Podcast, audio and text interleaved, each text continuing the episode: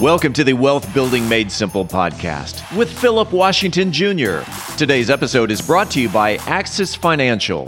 Today, along with John Thurman of Axis Financial, Philip talks about building a forced discipline savings plan. Philip Washington Jr. is a registered investment advisor. Information presented is for educational purposes only and does not intend to make an offer or solicitation for the sale or purchase of any specific securities, investments, or investment strategies. Investments involve risk and, unless otherwise stated, are not guaranteed. Be sure to first consult with a qualified financial advisor and or tax professional before implementing any strategy discussed herein. Past performance is not indicative of future performance. And now, here's Philip. All right, we are back with another episode of Wealth Building Made Simple. I got my man John Thurman back. What's going on, John? How's it going, Philip? How's it going?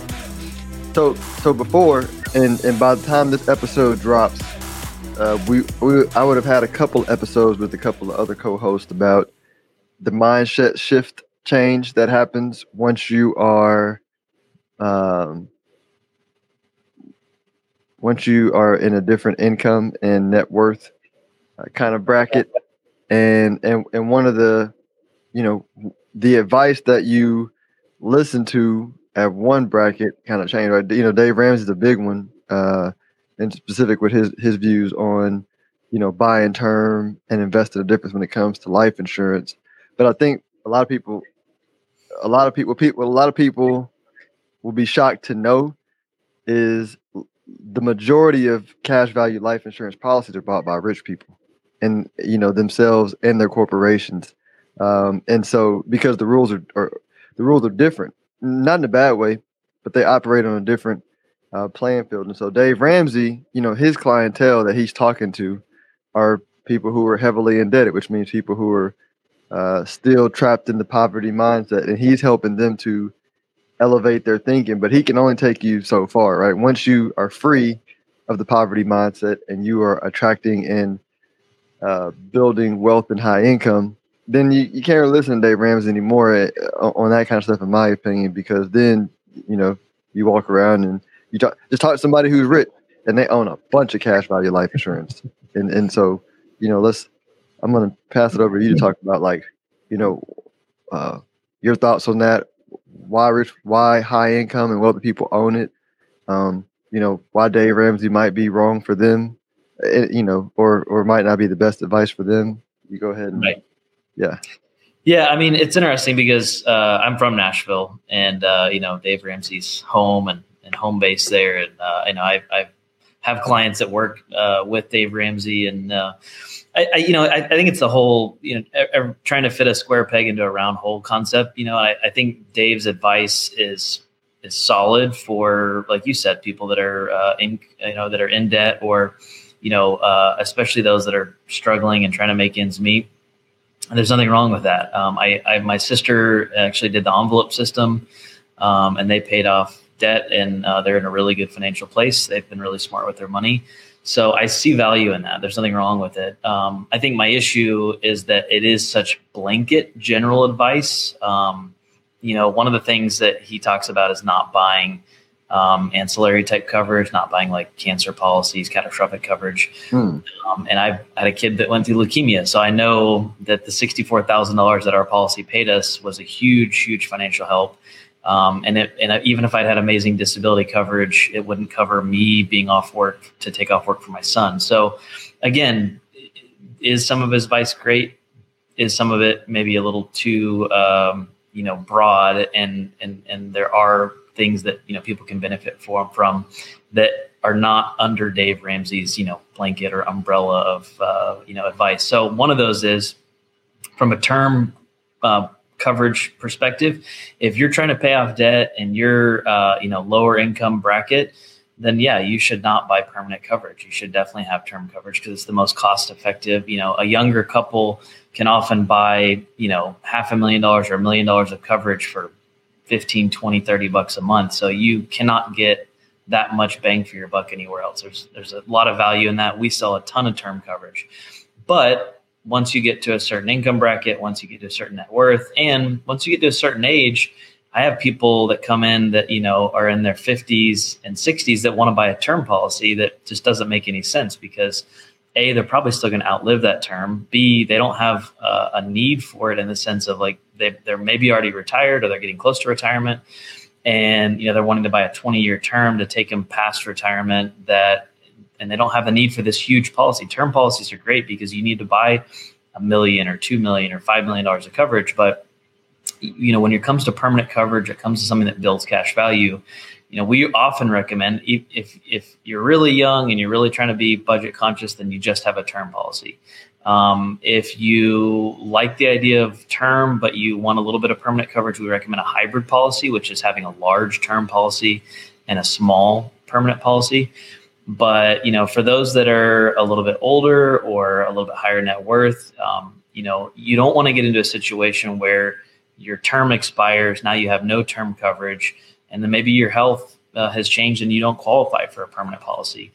And so, uh, having a permanent policy in place, whether that's a hybrid policy that you've got a large term policy in the, in the meantime that you know is going to cover the bulk of your um, income or get your kids through college, but having something else that is going to be there permanently is going to pay out at some point is is amazing and, and, and really serves a purpose um, not only from a uh, cash building standpoint. So, you know, a lot of times we, we talk about the benefits of how it's a bank type return that because you're getting uh, that money back tax free, it's tax uh, sheltered, that you're the, the return on that money is actually better because it's not being taxed uh, in itself. And then it's the only self completing plan because it's a policy that is going to pay out at some point and you are uh, whether you die tomorrow or whether you die 50 years from now, you're going to have a return on that money. And the fact that over time, as you're paying into that policy, you know, you may start out with a hundred thousand dollar permanent policy. You may start out with a half a million dollar permanent policy, but the the goal is is that to build cash value in it, whether that's something that you want to take out as a tax free distribution in retirement, or if it's something that you want to uh, just leave as a death benefit and that death benefit continues to grow over time. So you may start out with a hundred thousand you may end up with half a million dollars once you get closer to potentially you know using the coverage 80 85 90 um, but yeah i mean the whole dave ramsey thing not bad advice. It's just very general blanket advice um, and it definitely does not apply to everybody. And and you know you know what i was thinking i was thinking about you know as, as you were talking i was thinking you know, you know, uh, we we can use Dave Ramsey as a as a analogy for uh, for good advice for a time period in in in your life, right? But but but keeping an open mind, meaning like like if I were to go talk to you know if I were to go talk to my well we, we both have sons now that are 11 years old. Like the advice that I give him at 11 is like fluid advice, but specific for an 11 year old, right? So it's not, hey, operate like operate this way uh, forever, but no, hey, it's it's here's some good principles that work, but for 11, I think you should apply it this way, right? But but uh, you know you keep it fluid because especially around permanent life insurance. This this is this is what a mentor told me. Like a, one of my mentors early on, he was a a big life insurance guy, and I, I want to know your thoughts on it. But he he basically was like, hey, and he was like 52, and so he said, Philip, when I was 22, you know, this is how I thought, and then when I was 32, you know, my thoughts changed, and when I was 42, my thoughts changed more, and now that I'm 52, you know, my clients at 52, like you know, at 22, like they were super. Uh, um, uh, uh, risk tolerant, right? So they, you know, they, you know, we were shooting for the stars. And at 32, you know, you have a family, um, you're still pretty aggressive, you know, but you but it's not just you, and you're you're more mindful. At 42, you begin to like, you know, uh, you're making some money. You begin to uh, want to have some stability, some uh, something certain on your balance sheet, right?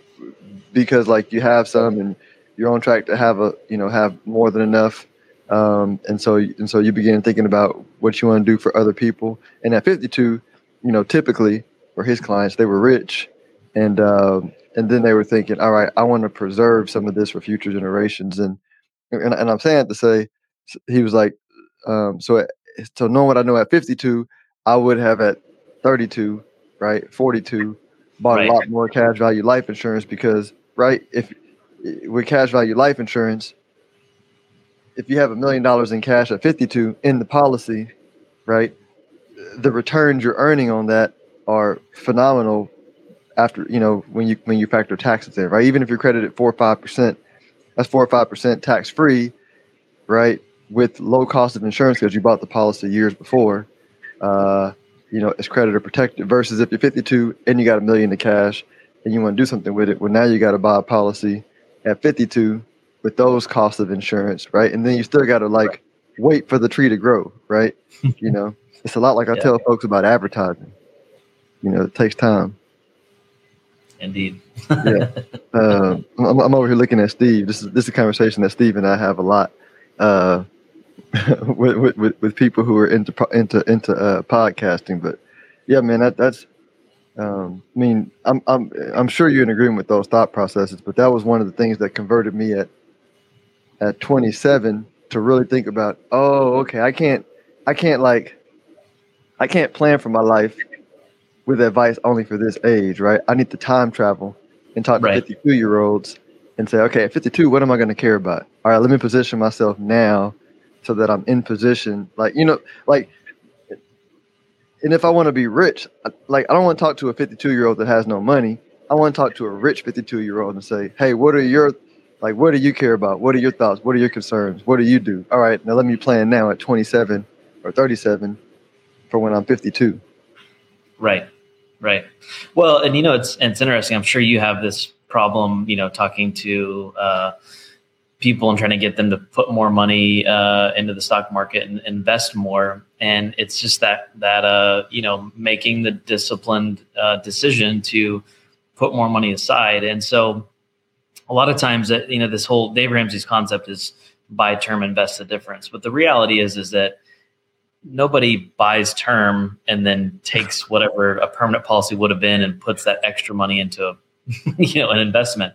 The reality is is that people make x amount of dollars and then they're going to they're going to invest x amount of dollars and then they're going to blow the rest of it you know? And so um, you know i'm a big believer and i know this sounds kind of you know odd but if you have a bill uh, an insurance bill that you mm-hmm. have to pay a permanent policy you're going to pay that policy you're going to pay that bill you know and yeah, you may go out to eat a couple less times, or you may not blow it on whatever. You may have less disposable income, but the reality is, is you're going to invest what you're going to invest. You're going to, you know, dump into your 401k or have them match or invest with you, Philip. But the reality is, is if you can add another permanent policy or add a permanent policy, and it takes 100 bucks a month or 500 bucks a month or whatever that amount of money is as long as you can afford it. And, and again this is key you know if you're if you're broke and you're low income and you've got a bunch of debt then no you should not be buying a permanent policy. But if you've got some disposable income that you are probably going to blow anyway you know i'm a big believer that if you put it into a permanent policy that's just a little less money that comes out of your disposable income that turns into another bucket of money. And that's what you know we talk about the safe money bucket. Um, and yeah it's this is not meant to take away from your investments. If you were going to invest 20% of your income or 10% of your income and you take that and spend it on permanent coverage, I don't think you should. I think you should invest whatever you're going to invest, whatever percentage you know you're comfortable with, and then I think you know you should add another bill, a monthly bill, you know, of permanent coverage, so that you have this second, you know, third safe money bucket that you know you're putting money aside. And the reality is, is and you know this, people are not that good about saving money, but most people are pretty good about good about paying bills. And if you have a bill that you have to pay every month, you know, you're probably going to pay it. Whereas if you say, oh, I'm going to put aside X amount of dollars in savings, you know, you may or may not do that. You may be disciplined enough, but some people are not. But a bill, I don't know why. Mentally, I feel like the mm-hmm. psychology of it is like, oh, I got to pay that bill or I'm going to be in trouble. Um, and so I, am a big believer that it just takes away a little bit of your, you know, disposable income, but it's an, an another huge, um, you know, way to save money and set money aside that you know is uh, tax shelter. So know, that's my no that's agree for for savings. It's, it's, I think it's a pretty good fact that um, our our home, our four hundred one k, and cash value life insurance policy are three of the biggest places people save money because it's forced. Right. Let everybody know how they can reach you uh, if they want more information on building a forced disciplined savings plan for the future. That's right. I like that. Yeah, my email is my first name John at axisfin a x i s f i n dot com. and the office line is 817 618 3369. All right. Thanks, John. Hey, thanks, Philip. If you are interested in having a review of your portfolio or to see how far on track you are with your retirement goals, Philip offers complimentary consults through his company, Stonehill Wealth Management. For more information, log on to stonehillwealthmanagement.com forward slash talk. That's stonehillwealthmanagement.com forward slash talk. Philip Washington Jr. is a registered investment advisor. Information presented is for educational purposes only and does not intend to make an offer or solicitation for the sale or purchase of any specific securities, investments, or investment strategies. Investments involve risk and, unless otherwise stated, are not guaranteed. Be sure to first consult with a qualified financial advisor and or tax professional before implementing any strategy discussed herein. Past performance is not indicative of future performance.